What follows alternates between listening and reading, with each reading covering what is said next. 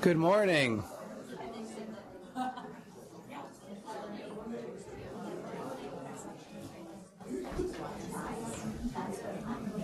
Good morning. Thank you, Susie. Good morning. Welcome to Pediatric Grand Rounds. After a couple of week hiatus, I'm back. Um, November 30th, 2016. There's a large crowd still gathering, but we have a fair bit of business to conduct today in addition to our um, Grand Round speaker. So it is uh, the 30th tonight. I hope I'll see many of you in Auditorium G upstairs for our All Chad regional update meeting, uh, 5.30 to 7.30 with dinner at 5 o'clock. And hopefully, again, a large turnout next week. And we will have breakfast starting a little bit early, so those who want to uh, gather with Doctors Little, Dr. George Little, and Dr. Bill Edwards to celebrate their careers in neonatology to kick off grand rounds and then a symposium, a, a day-long symposium.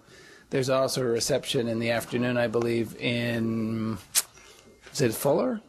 in Fuller reception uh, as well in the afternoon with some goodies. So big big doings before we get into the uh, winter holiday breaks. We'll have Matt Hood and Frank McDougall on the 14th to uh, discuss the post-election landscape and child health in that landscape. But today we celebrate um, the conclusion of the fundraising portion of the Chad Hero, the 11th Chad Hero that was took place on October 18th or 16th. 16th, and we do have some awards. We've been we've been tracking these awards uh, since the since the event and subsequently, and we have our Chad champions who we're going to give some prizes to today. Sharon Brown, our director of community relations and communi- communications, has our prizes, but. The best winner of all, of course, are all of the kids and all of you who do the work with the kids. And um, the total this year is over 804,000 and counting. So we are at our highest, we are at our highest point ever. And that is thanks to the participation and contribution of, of many. So we have prizes for the individuals, team participation, and team prize. And this is going by itself. I was going to make, make it do, but so the top individuals. That's not what I wanted. So um, top individuals you saw, and this should not be running itself. Somehow the animation got, got ahead of me. It's supposed to be one at a time. But you see Luke Will, Zach Newton, and Tim Murphy. So Lou is not able to join us, but um, was sad to miss this as he, she's a regular um, winner. Zach Newton, come on down, Zach. We got a prize for you. Zach is this an intern?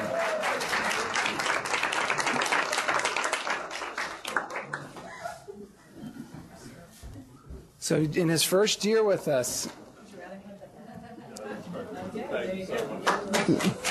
Zach was able to um, be our second prize winner. And our top winner, Timothy Murphy, works with and helps manage the float pool and um, is um, one of many folks who isn't specifically within pediatrics or CHAD, but all of us who contribute to child health at Dartmouth Hitchcock are CHAD. So Timothy Murphy came in first, I think, at $1,465, $1,495. So if you know Tim, give him a, or Timothy, give him a, a, cheer. In the top team size, we have prizes as well for those who are able to gather the largest teams. And I don't see her today, but I, if any of the you do? No, Sydney. So the, the, the House staff resident team came in third with 34 members, Chad champions. Sydney was the captain, but if any, if anyone, if any, if anyone, if any of the residents can pick up her prize and make sure you don't take home her um, syrup, or they can share that. Second place team was um, called Fast Asleep, which was a anesthesia team and they and they came in with 48 participants, and their captain is Bethany Sharon, who I believe is not with us as well. And then the top team, numbers wise, was Champions Against Child Abuse, which was captained by Kathy Brittis with 65 members.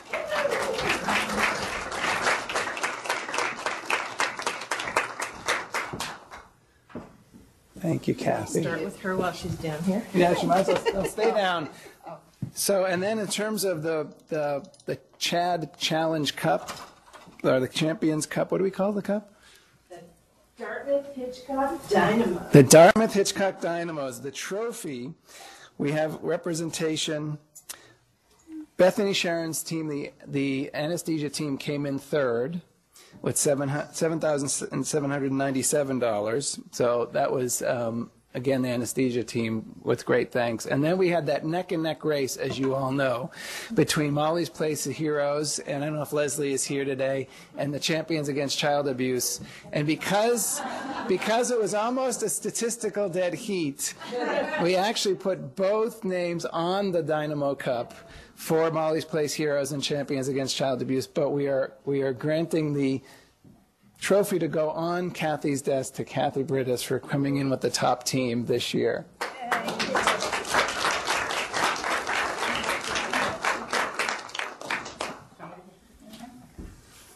So um, clearly, thanks for everyone because everyone ultimately was um, was champions for this event. Um, so I'm sorry that we gave uh, Jay Leiter, Dr. Leiter, a little bit of shorter time. I have only been allowed to share that Dr. Leiter uh, graduated from Dartmouth College and Dartmouth Medical School, and he has otherwise requested to introduce himself. And given the um, distinguished career he has had here at Dartmouth, he has earned that privilege. So, Jay, thanks for joining us. Great, thank you. So the uh, main reason I want to introduce myself is that I've been here longer than almost everyone in the room except George Little. And um, I know where all the bodies are. I came as a medical it's student, Mike Rizzo and it was a three-year program. And as part of Hi, the uh, program, you we had to set up a service line and in the first audiology summer, we had to meeting do a for the basic science research project. Um, I guess and I spent the Wednesday the summer month. in the Dartmouth And NICU. there's folks in Keene. I don't know if the they're the right three people or not, but the other location closets. is dark, so I didn't know if it was canceled. I can't seem to get a hold of them. They'll of be with us the whole time? I don't know if they have their number. Okay. I thought I'd double check. Okay, so uh, just to name names, George was the attending, Virginia Black was a fellow, Okay. Steve Carries was a second-year resident, Bill Edwards Okay. was a first-year Thank you. resident, Yeah, and Mrs. Dr. Edwards was an intern. And I spent eight weeks there, and every week I had to give a half-hour presentation on some physiological topic that was relevant to the newborns. And it was fantastic. It really was an extraordinary introduction to physiology, and I'm eternally grateful for that opportunity. And coming to Dartmouth Medical School was really a transforming experience for me because of the opportunities to understand physiology and then subsequently conduct research. Um, so I am currently investigating uh, sudden infant death syndrome, and I'm with a team of people, and I'll mention them throughout. Dartmouth has actually had a fairly prominent role in uh, SIDS research and public policy related to SIDS, and I'll try to remember to mention that when I can. Okay, my conflicts of interest. The work I'm talking about is paid for by the NIH. I also have a grant from the Renal Research Institute, which is the uh, research arm of Fresenius, and uh, but I don't have any fin- financial relationship with Fresenius. I have a little drug company which has a drug for uh, neurodegenerative diseases, and you know it's all the rage in Silicon Valley to say, "Oh, we're really good at failing. We're failing. You got to be prepared to fail." Failure sucks, okay? that is just completely wrong. Failure is punished, but we are succeeding at failing. We, we have, we're on the cusp of having enough enough money to go to the next level, but we just can't seem to get that next tranche of funds that are necessary. So um, uh, this has been fun, but uh, frustrating. Then I consult for Maxis Medical. I design clinical trials for medical device companies in Europe. Uh, usually, after mentioning these commercial relationships, I feel that one ought to take a shower or something. But uh, in this case, uh, Middlebury College and Williams College are extremely grateful to Maxis Medical. Okay, because that's how I paid for my children's college. Okay, here's SIDS. This is the formal definition of SIDS unexplained death in a baby younger than one year of age that doesn't have a known cause, even after a complete investigation. And the investigation is very thorough, it should be very thorough. But what constitutes a known cause is sometimes not so easy to decide, and I'll discuss that in a moment. So, in SIDS research, I think there have been three major eras, each of which I'll discuss. The first is epidemiology. This has been based on case control studies in human infants, and I think they are really the first champions of making a dent in the incidence of SIDS. There's been a pathological era that's based on autopsies of babies who died of SIDS compared to those who did not. Uh, and then the third area is physiology, which I think uh, is largely us and our collaborators, and um, I think that we're uh, moving forward here. So Dartmouth is part of an NIH grant to understand SIDS. It's uh, our role has been to provide physiological plausible explanations for how the epidemiological and pathological findings associated with SIDS may actually contribute to the disease process. We were followers, I think, but I hope to show that we're now starting to take the lead and make suggestions for the pathologists and the epidemiologists to start to think about. So this is kind of a brief synopsis of the risk factors of SIDS. I'll point out some others. The list is not complete. This is taken from the NIH website. But babies who sleep on their backs, uh, who then placed to sleep on their stomachs, have a very high risk of SIDS. Prone sleeping, soft surfaces in the bed, covers over the head, uh, babies who get too hot, thermal stress, which I'll talk about, uh, babies who are exposed to cigarette smoke in the womb or in the environment, so even after birth, uh, cigarette smoking in the house is a risk factor. Uh, if they sleep in the adult bed with parents, this is a bad thing. Uh, if the adult smokes or drinks alcohol, it's worse baby gets covered, same sort of risk factors. So this is the organizing principle that has guided our research. And I want to note prominently uh, a Dartmouth faculty member here, Jim Filiano, who was instrumental in putting this hypothesis together. When people looked at the risk factors, they sort of said, you know what, they looks like they fall into three categories. SIDS involves a critical development period. The peak incidence is two to five months. And kids seem to outgrow the risk of SIDS, and we'll talk about why, that, why that might be. It seems to be a vulnerable infant. There's something about the babies that's different. And just being different isn't enough. You have to be different at this age. And then there are exogenous stressors. The environment of sleep really seems to matter. And so uh, this combination all comes together, and uh, when all three factors are present or unusually uh, prevalent, prominent in a particular baby, then the risk of SIDS goes up dramatically. And, and this has been an incredibly helpful conceptual framework for thinking about SIDS. So in terms of epidemiology, uh, there's a simple approach. If these are the risk factors for SIDS, then simply avoid these risk factors. So the current recommendations from the NIH and the American Academy of Pediatrics are that you should have a safe sleep environment. And this is a very spare hard surface, no extra covers, keep things away from the baby that they can get caught up in.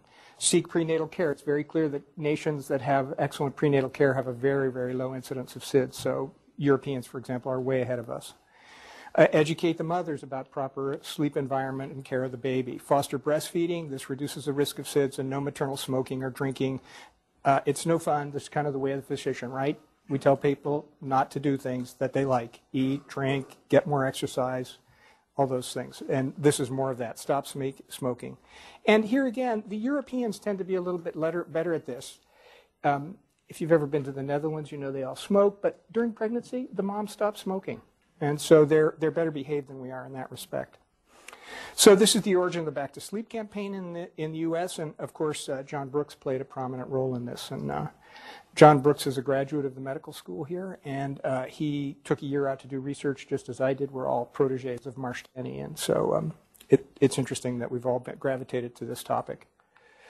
Okay, this is from the map of London in the cholera epidemic in uh, the mid 19th century. Here's the Broad Street pump, and all these little black dots are where all the cholera cases were. And John Snow correctly noted that they all seem to be surrounded around this pump handle on Broad Street. And he removed the pump handle, and the incidence of SIDS in the neighborhood dropped dramatically. And he's really the father of epidemiology for noticing this association between the risk of disease and geography and this pump. So there are some limits to causality in epidemiology. First is there was no knowledge of the germ theory at this time. The germ theory came out in the 1860s, and there were no pathogens identified in the water. And he looked, and he found nothing. So there's no clear understanding of what aspect of the disease was altered by removing the pump handle. And the same problem exists for SIDS. In terms of SIDS, we don't know what aspect of infantile physiology is altered by the interventions in the Back to Sleep campaign and the safe sleep environment. We can't refine them to particular infants or particular environments because We don't understand exactly how they're working. Nevertheless, it worked. Maybe. Uh, and SIDS rates went down. Maybe. So I think Bob Darnall's probably presented this already. These are the uh, deaths per 100,000 live births uh, attributed to SIDS and attributed to uh, accidental suffocation and strangulation in bed. And you can see that the SIDS risk, which is here, went down. Here's the onset of the Back to Sleep campaign. But over time, the attribution of death to asphyxia went up. And since about 1996, the rate's been pretty stable. Okay? And the rate of back sleeping hasn't changed much since about 1996. It's kind of stuck at about 85% of babies are put to sleep on their back. So, not much change in the aggregate sudden unexplained infant death rate. And there's been diagnostic drift. The apparent success of the Back to Sleep campaign is partly apparent and less real than meets the eye, at least in my view, because, as I'll explain, these babies used to be categorized as SIDS, and I think the same pathological process is present in them that's present in the babies who die of SIDS. So this is taken from an article by Rick Goldstein uh, and Hannah Kinney, who have been champions of SIDS research, and there Hannah is in charge of our uh, program project grant. And they're showing that in certain infants, if they have a lot of uh, defects such as brainstem dysfunction, exposure to chronic hypoxia, prematurity, maternal smoking, critical period of development. These are all part of the triple risk model, and I'll talk about what the brainstem dysfunction is in a moment. Um, and if they're in a sleep environment where there is uh, soft bedding and uh, things of this sort, then there's an increased risk of asphyxia. So the risk factors for asphyxia are the same as for SIDS, and babies who died of SIDS of asphyxial death have exactly the same serotonergic abnormalities. And I'll show you what those serotonergic abnormalities are, but they basically have a hyposerotonergic state.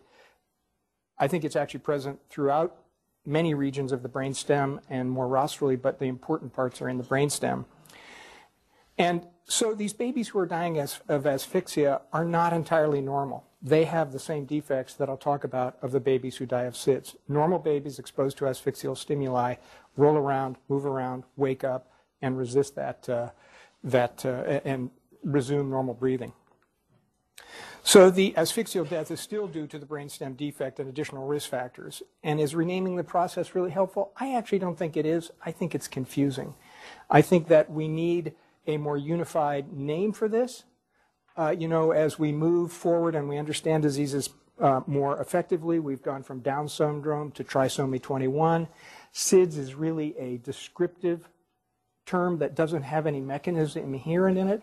I can suggest a name at the end, but it's going to be, you know, something about a hyposerotonergic state coupled with what I believe are uh, the other major risk factors. But we, we ought to rename the syndrome so that we can diagnose like things in the like category. And I, I don't think this diagnostic drift is actually very helpful. So the next problem, and, and I, I, just love this, and this is Rick Goldstein's work as well. If you look at death rates uh, in the last few years, you see this dramatic reduction at the onset of the Back to Sleep campaign in the SIDS death. Accidental deaths haven't changed. But congenital abnormalities have been declining. Diseases of the circulatory system have been declining. Respiratory distress uh, in newborns has been declining. Neonatal deaths have been declining in general. And so, uh, in addition to prenatal, in addition, prenatal care has increased, and breastfeeding has increased in the same period. And the number of put, infants put to sleep supine plateaued some years ago, and the decline in SIDS diagnosis continued even after that rate was stabilized. So Goldstein et al. concluded that SIDS mortality followed trends in overall postneonatal uh, mortality, including uh, effects of changes in infant sleep environment and diagnostic classification. I'm going to translate this into slightly harsher language, and my translation is the safe sleep environment back to sleep campaign have been hugely successful. There's no denying that, and we ought to continue baby parents to put their babies to sleep on their back. However, the success of the Back to Sleep campaign can't be attributed to the Back to Sleepiness part of the Back to Sleep campaign. Okay? It's attributable to the general decline in death rates. It's attributable to the increase in breastfeeding, improved prenatal care. Other factors have been going on in the background that do not allow you to attribute the particular improvements in SIDS death to the major focus of the, of the campaign. So I conclude that, as I did about the uh, cholera epidemic in London that epidemiology is a blunt tool to dissect mechanisms of disease. Pump handles don't actually cause cholera, even though removing them put an end to the epidemic. So I want to turn to things that I think are more helpful, and that we're now entering the pathology era. And there's there have been two eras here. And Richard Naeye in the 1960s and 70s noted astrocytosis in the brain and brain immaturity in infants who died of SIDS. And he attributed this and other pathological findings to persistent, uh, such as persistent hepatic erythrocytosis, adrenal medullary hyper- hyperplasia, and some other findings, to intrauterine hypoxia. And this idea of intrauterine hypoxia is a recurrent theme throughout SIDS research, that something's happening in utero that makes the baby hypoxic. The baby's really on the edge in terms of the adequacy of oxygen delivery. And so if oxygen delivery is inadequate, that delays development. The baby doesn't have sufficient ATP to make the neurons form normally, to make all the proper connections, to myelinate the, the neurons. Whatever development processes are taking place, they're slowed and delayed when there's persistent hypoxia. And many people think that the risk of cigarette smoke, particularly prenatal cigarette smoke exposure in the mother, really works through uh, a decrease in intrauterine blood flow and a uh, decrease in oxygen delivery to the fetus. So prematurity or brain immaturity for gestational age seems to be associated with SIDS, and I'm going to come back and emphasize this over and over again. I believe the persistence of more fetal reflex responses is a sign of this brain immaturity. If you think about the baby when they're exposed to hypoxia, they really have rather limited options. Uh, and they, um, they can't breathe more. They can't say, Mom, send me more blood flow. There's no way to communicate with the mother across the placenta. So they have a very conservative approach, uh, which is, in the original sense of the word, which is to take whatever oxygen they have and make it last as long as possible. So what does that involve? That involves suppressing metabolism, particularly in the brain, which is one has one of the higher oxygen consumption rates. So babies' brains are partly anesthetized when they're in utero. There are high levels of allopregnanolone and adenosine that tend to decrease neuronal activity, decrease oxygen consumption. When they're threatened by hypoxia, they decrease the heart rate, redistribute blood flow to the vital organs, and really make that oxygen hang on as long as possible. And I think those reflexes are appropriate for the fetus. They're not appropriate when you're in an air breathing environment. In an air breathing environment, a more adult response is to say, gee, I don't like it here. Let's leave. I'm going to try to extract more oxygen from this oxygen deficient environment by breathing more or leaving the environment or having some other behavioral response that's effective. But we don't turn inward and just try to hold our breath for a really long time. That's not an appropriate adult response. Okay. It may be appealing at times to stick your head like that, but it's, it's, it's not appropriate. Okay? So the second era of pathology really uh, starts with Hannah Kinney's lab, and she's had a huge number of interesting findings, and they've largely been confirmed by others who have come behind, uh, come after her. So babies who died of SIDS have a variety of neurotransmitter receptor defects. They have reduced muscarinic binding, reduced glutamate receptor binding, but the main thing is that they have reduced serotonin receptor binding in the brainstem. Reduced 5-HT1A, which I would say 25 years ago, one of my colleagues said, man, we're never studying serotonin. There's just too many receptors. It's too confusing. There are about 21 receptors. So all of us have now spent the last 20 years studying serotonin. So um, we, we did not dodge that bullet. But 5-HT1A receptors are one of the serotonin receptors. Um, and they are deficient in the babies who died of SIDS compared to other babies who died of non-SIDS causes. In addition, there are increased numbers of immature serotonergic cells in the caudal serotonergic nuclei, and here again we have this idea of, ser- of immaturity of the brain, uh, and there are perhaps reduced tissues of uh, uh, reduced tissue serotonin levels. So the serotonergic, and here's the important thing: the serotonergic findings also present in babies who died of asphyxia. So Hannah and her colleagues looked at babies who were given the diagnosis of asphyxia. Their brainstem abnormalities looked just like the babies who died of SIDS. I don't think the pathology underlying those two diagnoses is any different at all. So all of these receptor binding defects were particularly prominent in brainstem nuclei involved in autonomic control, including the nucleus of uh, the solitary tract. The NTS is my favorite nucleus, and it is the integrating site for all sorts of visceral information. So baroreceptor information, vagal feedback, feedback from upper airway receptors all gets integrated uh, in the nucleus tractus solitarius before it's then distributed to the effector regions of the brain uh, affecting uh, cardiac control and also respiration, which are largely in the ventral part of the medulla, whereas the NTS is in the dorsal part of the medulla. But a very prominent um, intersection of afferent information. So uh, I want to turn now to the physiology section, and I want to show you some recordings from babies who died of SIDS. These babies had home monitors, uh, and despite the presence of the home monitors, died of SIDS. And this is uh, work from Dottie Kelly, who many of you may know. Um, and the important thing is here's respiration, here's the heart rate, here's the an apnea where respiration becomes more irregular. And during the apnea, there's bradycardia. If you stimulate the carotid body in the absence of breathing, the cardiovascular response is bradycardia, whereas if you're breathing, it tends to be tachycardic. So if you guys go to high altitude, hypoxia is present, the carotid body is stimulated, you're breathing, you'll have a tachycardia. But when you hold your breath and you're hypoxic, the, the heart rate goes down. Um, and then there are a few uh, intermittent episodes here. There's a prolonged apnea and marked bradycardia, and then there's a gasp here. And um, so I want you to note that the, the, the problem seems to begin with apnea. The apnea persists, bradycardia develops, and then gasping develops. And the way this ends successfully or happily is that um, here's another uh, apnea, and we're not showing the beginning of it, but here's a gasp. There's a slight increase in heart rate. If cardiovascular integrity is restored by the gasp and the improved oxygenation associated with that gasp, then the heart rate tends to rise. Here's another gasp. Then uh, it looks like the oxygenation is really improving significantly and the heart rate rises. And then you see a restoration of breathing. Now, these little bumps are actually the breaths. There are a few big bumps uh, in, uh, in that as well. So um, what you see is this gasping that originates after the primary apnea, and it restores the heart rate first, I believe, and then normal breathing is restored, which I'm going to call eupnea. And this whole process is called autoresuscitation, and it's a mechanism for babies and even some adults when they have prolonged apneas to recover and restore normal breathing if they can.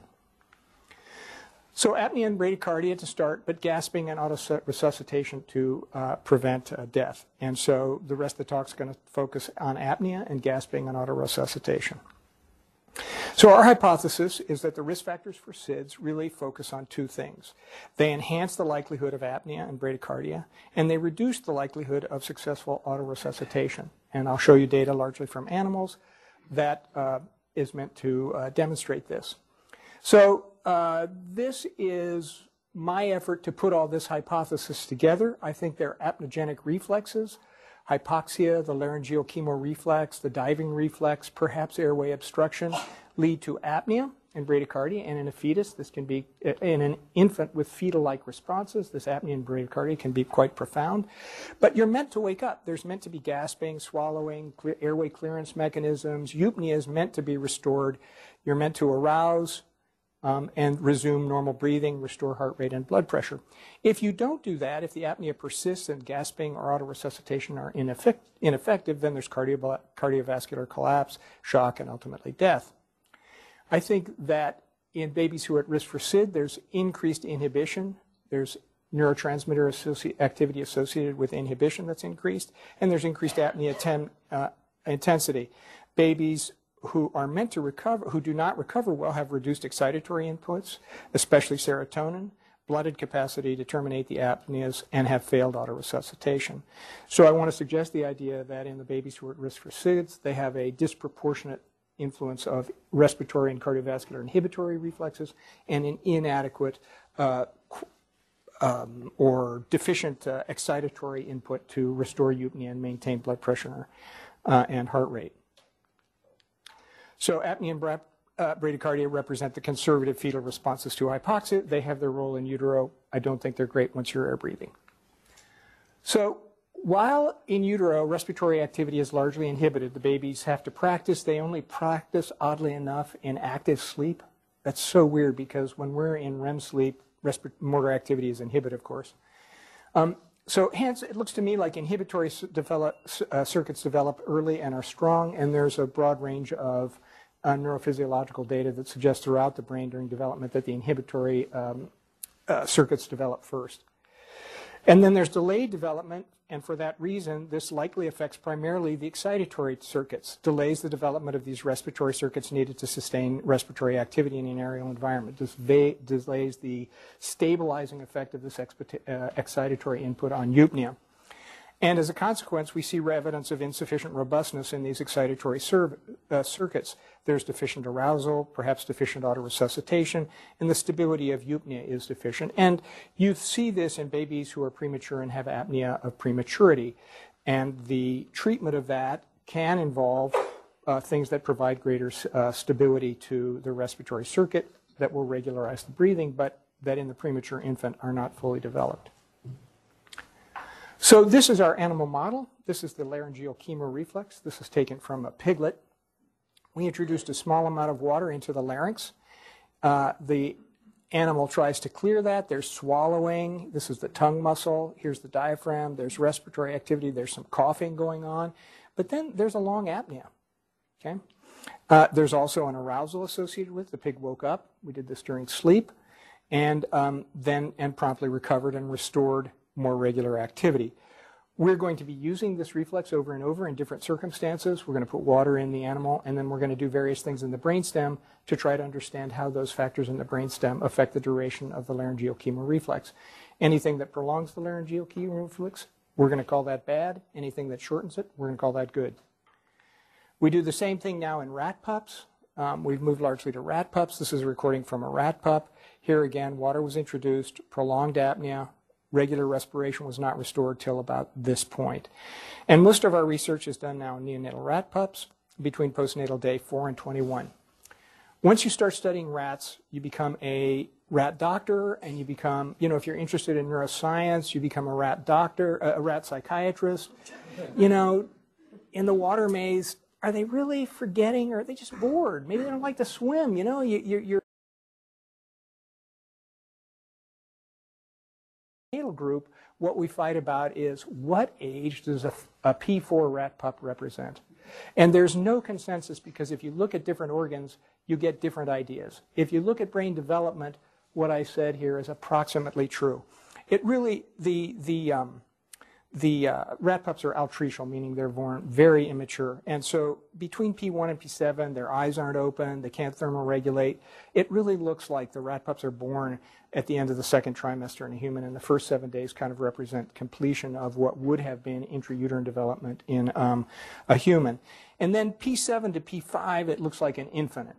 And so if we're going to worry about a vulnerable period, we're going to focus on this period. And I, and I must say that a lot of people have found respiratory abnormalities that seem particularly prominent in this period. We argue about whether it's P7 or P9. I, I think it's the whole week, but um, or, or spans the spectrum. But there is some evidence to support the idea that this is a particularly vulnerable period. And then P16 to P21 is childhood to early adolescence, at least in terms of brain development. So much of our work is going to be focused on this age range. So here's the laryngeal chemo reflex in the NTS. This is meant to represent the NTS. There are C fibers, which are unmyelinated, A fibers, which are myelinated, and both of these fibers come from the larynx through the superior laryngeal nerve. And when activated, they release glutamate, and they activate second order neurons in the NTS, and those second order neurons communicate with the ventral respiratory group, which is what controls the pattern of breathing. And when activated, these neurons suspend respiration in this early phase called post inspiration.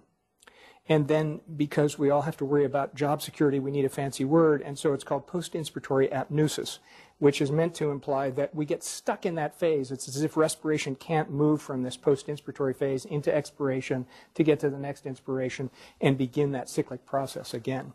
And these neurons seem to suspend the process in this post-inspiratory phase. So these are apnogenic second-order neurons. And both A and C fibers are in the uh, superior. They both contribute to um, to uh, the reflex apnea. Uh, we have been focused particularly on the C fibers. C fibers are generally quiet. These are usually pain fibers or pain-like fibers. They don't send much activity unless there's a life-threatening stimulus. So if you put acid in the larynx or you put uh, irritants in the larynx, I think that the C fibers are the ones that get active, and they are particularly effective at activating these apnogenic uh, second-order neurons. So our hypothesis is greater laryngeal stimulation or greater glutamate release, more profound apnea and respiratory inhibition. So thermal stress is a risk factor for SIDS, so we tested that in some piglets. We elevated their body temperature and asked what happens to the laryngeal chemoreflex.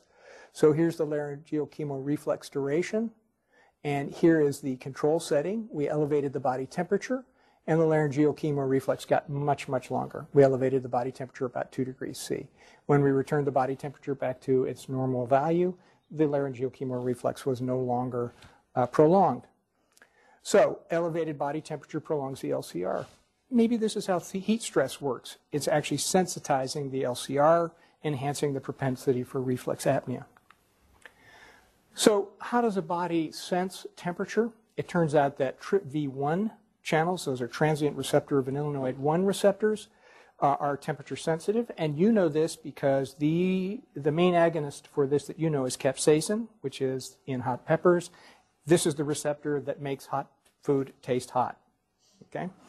Um, and, but it's a thermosensitive receptor, and it's got another, a number of other uh, effects. So we elevated the body temperature, got the laryngeal chemoreflex prolonged. We left the, high, the body temperature high, this is hyperthermia, and then we put in an antagonist for the TRPV1 receptor, and now the LCR is no longer prolonged. So we concluded that the thermal prolongation of the LCR is actually mediated by the TRPV1 receptor. And um, thermal prolongation mediated, okay. So TRPV1 is promiscuous. It is a fascinating receptor. It's involved a lot in peripheral pain sensitization, uh, and so there's a lot of interest in antagonizing TRPV1 as a pain medicine uh, for people who have chronic inflammatory conditions in the periphery. I think the same phenomenon is going on in the uh, brainstem in, the crani- in these uh, cranial nerve nuclei. Um, and I, so I, I, I think that to some extent you could say that when the LCR is sensitized, there is chemoreflex hyperalgesia in the same way that stimuli that are not painful suddenly can elicit pain, or stimuli that usually wouldn't cause an apnea suddenly cause a prolonged apnea. So, does TRPV1 transduce other signals? We were particularly interested in inflammation. So, here is indomethacin in the control state. Here's a little thermal prolongation, hyperthermia here. The LCR was prolonged. When we added interleukin 1 beta, there was dramatic prolongation. It really seemed to amplify this thermal effect.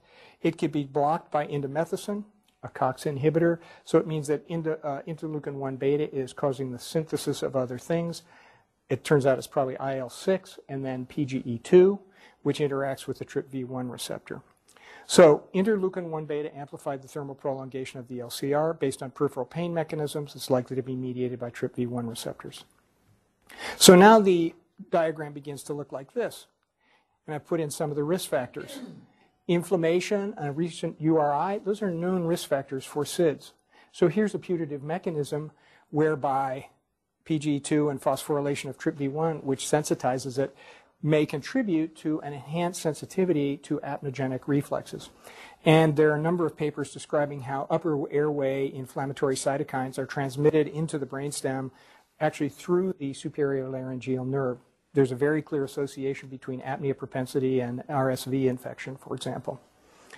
So um, I'd like to propose that one of the susceptibilities, one of the things about infants who are at risk for SIDS is that perhaps they have the sensitization of the uh, TRPV1 me- mechanism and this reflex apnea.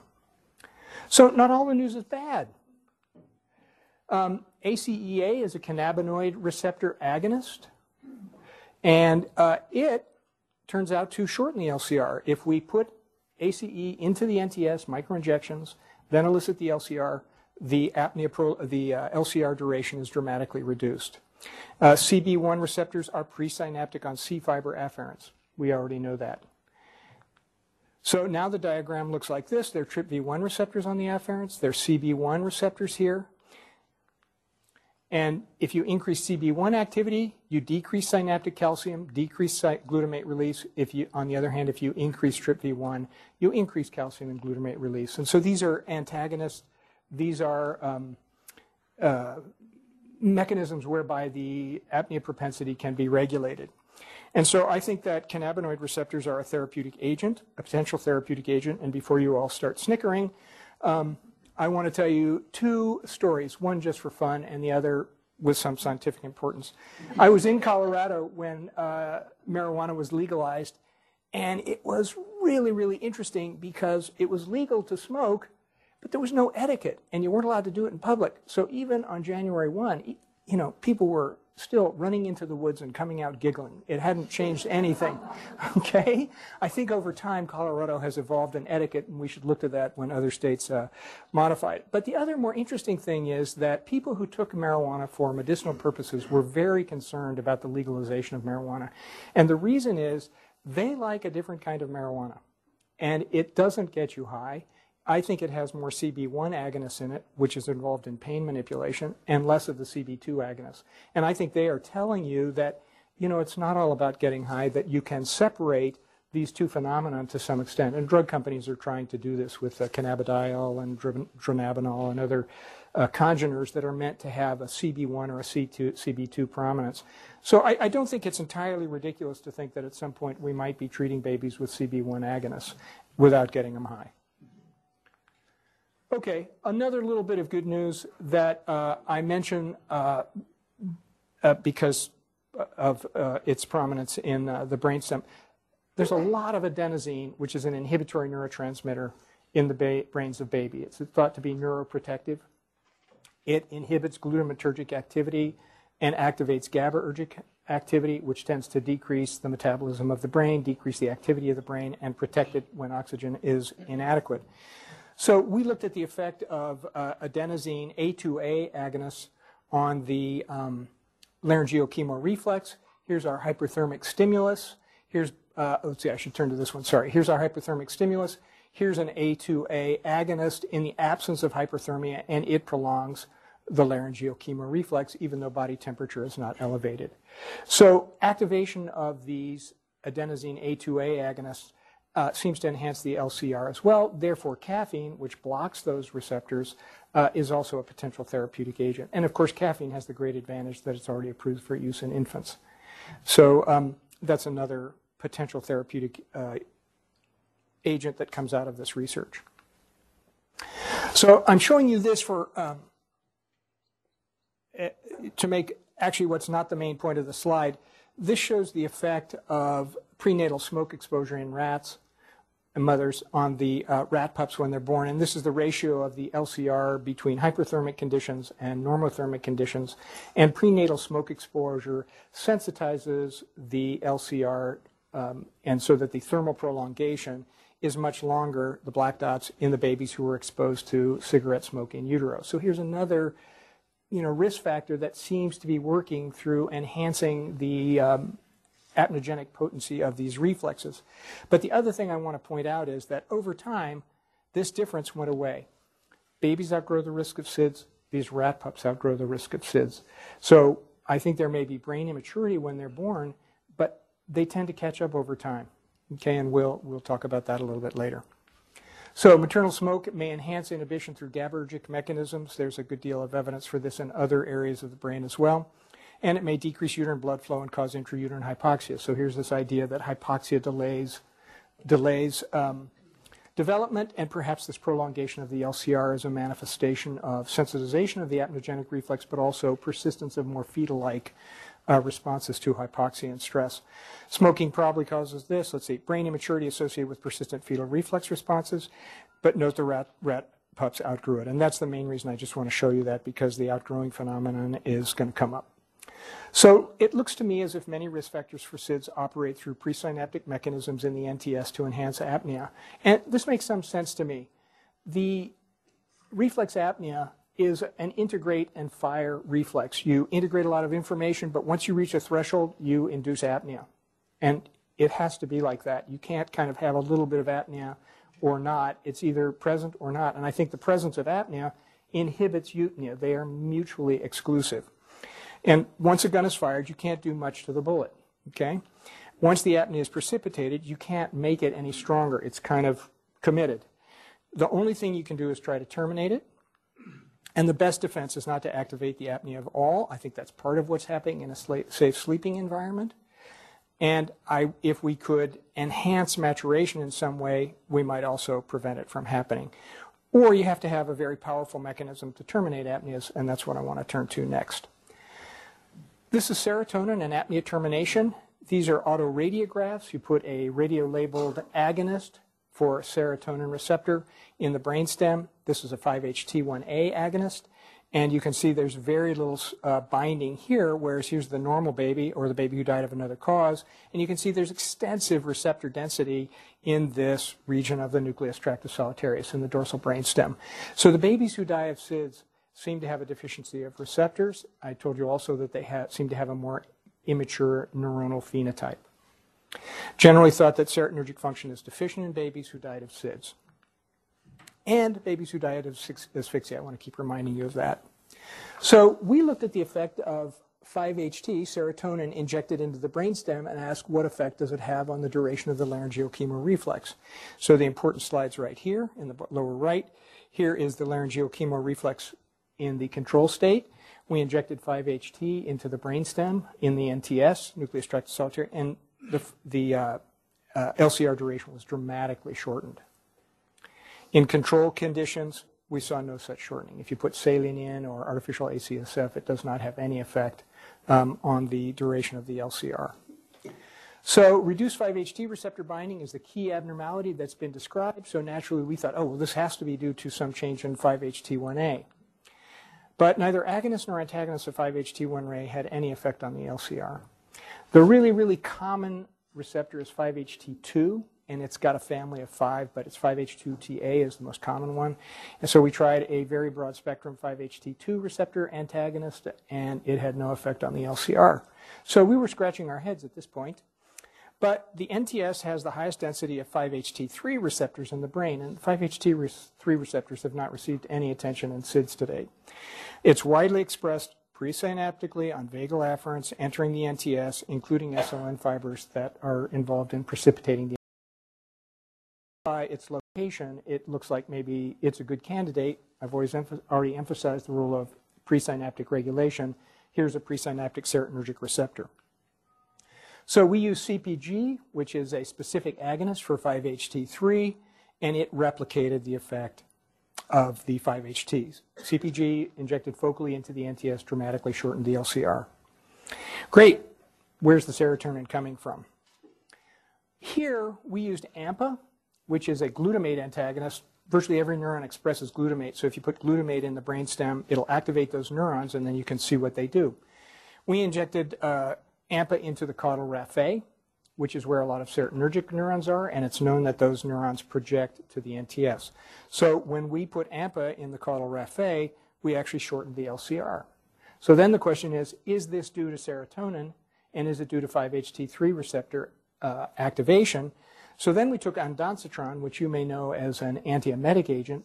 5-HT3 is very much involved in the chemotaxic uh, trigger zone, which, for those of you who are really old, is what Herb Borysen studied, if anybody remembers him. Um, another Dartmouth connection. Uh, but their, their 5-HT3 receptors are richly innervated throughout the, the NTS. It's involved in uh, this emetic response, but it's also involved, as I've shown you, in regulating uh, the LCR. So if we put ondansetron on, then AMPA in the caudal raphe no longer shortens the LCR. So let's update the schematic. It looks to me like 5-HT3 is shortening the LCR, therefore it has to inhibit these neurons. So we put 5-HT3 receptors presynaptically on C fibers that innervate GABAergic neurons, which then inhibit that. This is totally made up. I don't know that this is true, okay?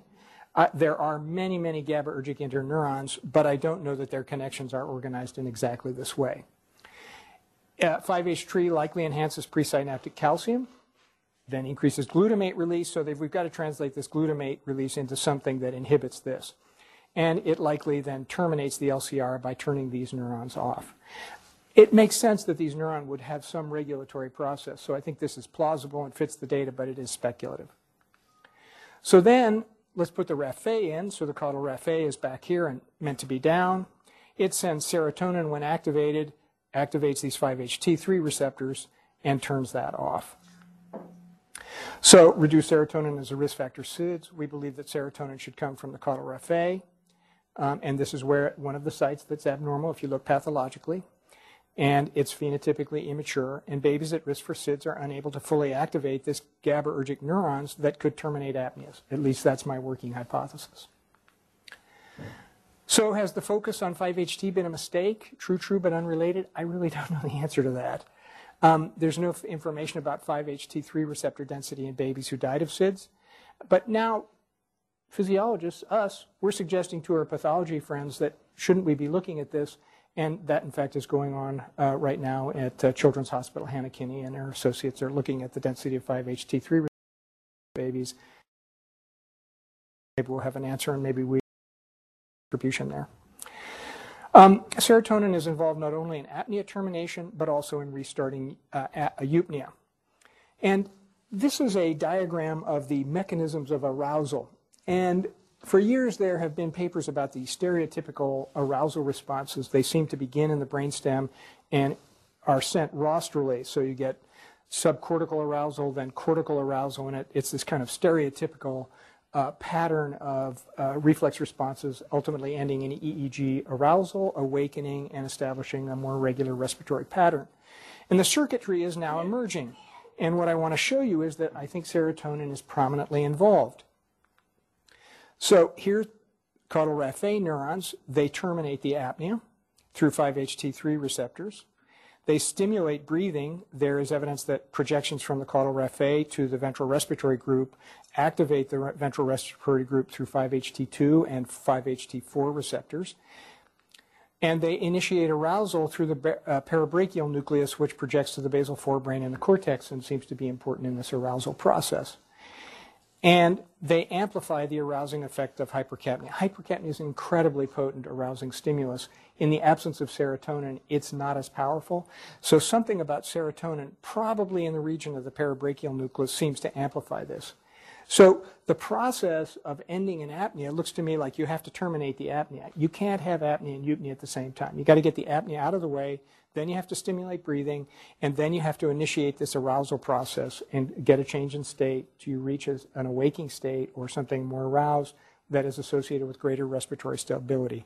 And in the process, serotonin seems also to enhance this arousing stimulus. So note the centrality of serotonin. The other thing that I think is interesting is that we're starting to dif- differentiate. We're naming the nuclei. We know that they're different receptors. It's serotonin, but it's becoming much more detailed in its architecture. So this is an example of a study of serotonin and its role in autoresuscitation. These babies were treated at birth with 5,7-DHT, which is a serotonergic neuron toxin. So they developed normally, but once they were born, they, the serotonergic neurons were killed. And we look at their success or failure in autoresuscitation. So here's hypoxia. The babies have a brief respiratory stimulation. These are rat pups. And then they have apnea, and then they either recover or they don't. And if you look, after the number of episodes of autoresuscitation, the neonatal rat pups with less serotonin recovered less effectively. So the loss of serotonergic neurons in the caudal raphe also reduces the success of autoresuscitation. So I think the process is actually restoration of cardiovascular function. We saw the heart rate come up in those recordings from Dottie Kelly. An improved oxygenation. You have to terminate the apnea. You have to restore eupnea, and that involves a step of autoresuscitation in here. And then you have restoration of eupnea and then arousal. So I see autoresuscitation as the beginning of a process that ultimately leads to um, arousal. And I have no idea if that's mediated by 5-HT3 receptors or not. So uh, what about prematurity? We looked at the effects of intrauterine hypoxia, and I'm going to um, go through this rather quickly so we end on time. The babies who were exposed to intrauterine hypoxia, these are rat pups, were a little bit delicate. They did not seem as robust. They were, it didn't take much to anesthetize them. Very small stimulus volumes in the younger animals sufficed to, uh, to elicit the LCR. And um, here is the response in terms of the LCR. Here's the apnea duration, the LCR. Here is the normal apnea in the animals raised in room air. Here's the animals raised in hypoxia.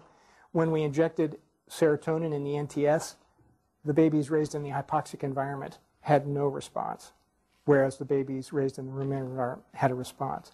So it really looks as if intrauterine hypoxia blocked the beneficial effect to shorten the LCR, you know, which we're beginning really to model what we think is happening in the babies who died of SIDS.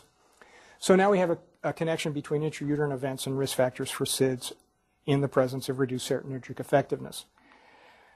So I predicted uh, the 5-HT3 receptors would be decreased. That was completely wrong. Here are the control animals. Here's the density in the 5-HT. You can see the 5-HT3 receptors are very dense in the NTS. This is uh, autoradiography again. There was no difference in the control on hypoxia. I was very disappointed by this. Um, so whatever reduction in serotonergic effectiveness seems to act beyond the 5-HT3 receptors. I have to tell you one caveat. These animals tended to be older.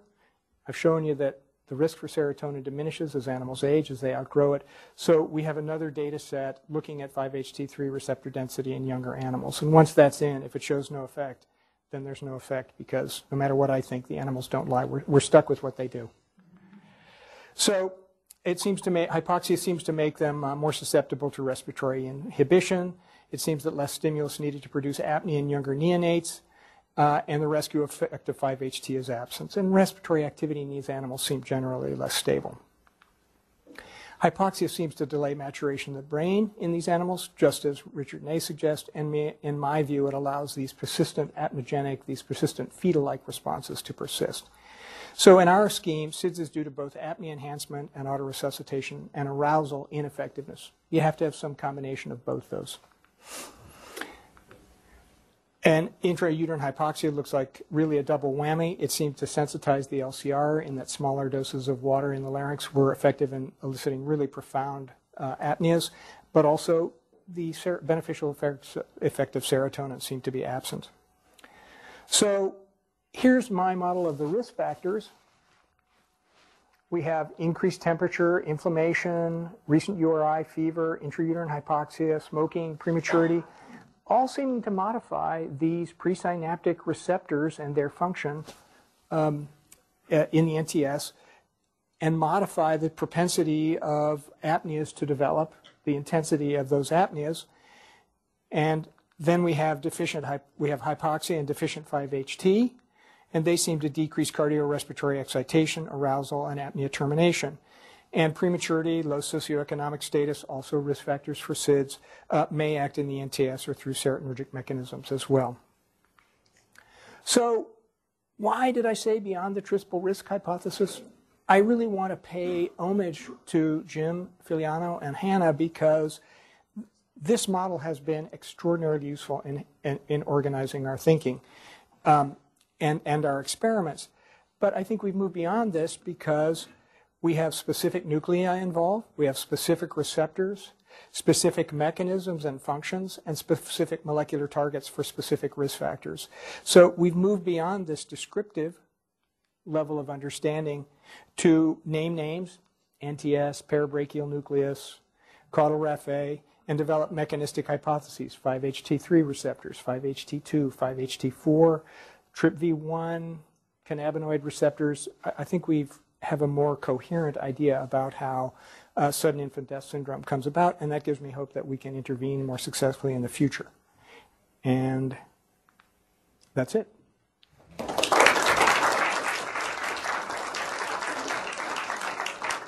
Any questions? Yes, Charlene. Um, so, is there any evidence that children are predisposed genetically? And it sounds like there's this intrauterine occurrence that uh, affects serotonin receptor production, which I find fascinating. Um, but I'm wondering if there's any genomics that have been done to find out if there are kids who are predisposed to other, because not every mom that smokes, because there's a lot of them, have babies that are, that doesn't seem to be.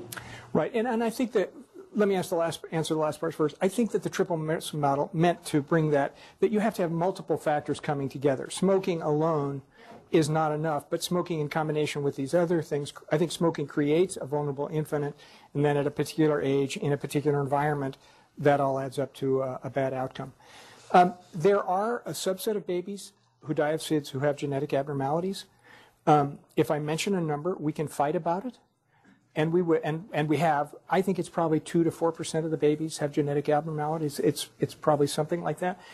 It looks to me much more that the majority of babies have an acquired defect from an intrauterine environment that is deficient in some way. And I, I, would, I would categorize it as a nutritive deficiency, and I'd include oxygen as a nutritive agent there. It may be other nutritional elements as well, but, but oxygen features prominently. No, like uh, serotonin receptor defects in, genetically that have been discovered. There is a serotonin reuptake uh, polymorphism that some people think is important. Um, it's in a very small subset of patients, uh, probably more in um, African Americans, possibly Japanese populations, but it's it's not widely represented, and people haven't always been able to replicate that finding. One quick last question, because we're, we're over time. Just um, the work that Brad Thach has done in looking at CO2 rebreathing and lack of responsiveness, how do you, how do you integrate that into your theories? Okay, I have a really clear and blunt answer for you that you may not like. I think he's completely wrong. CO2 is an arousing stimulus, and there is no consistent evidence that babies who die of SIDS have a reduced response to CO2.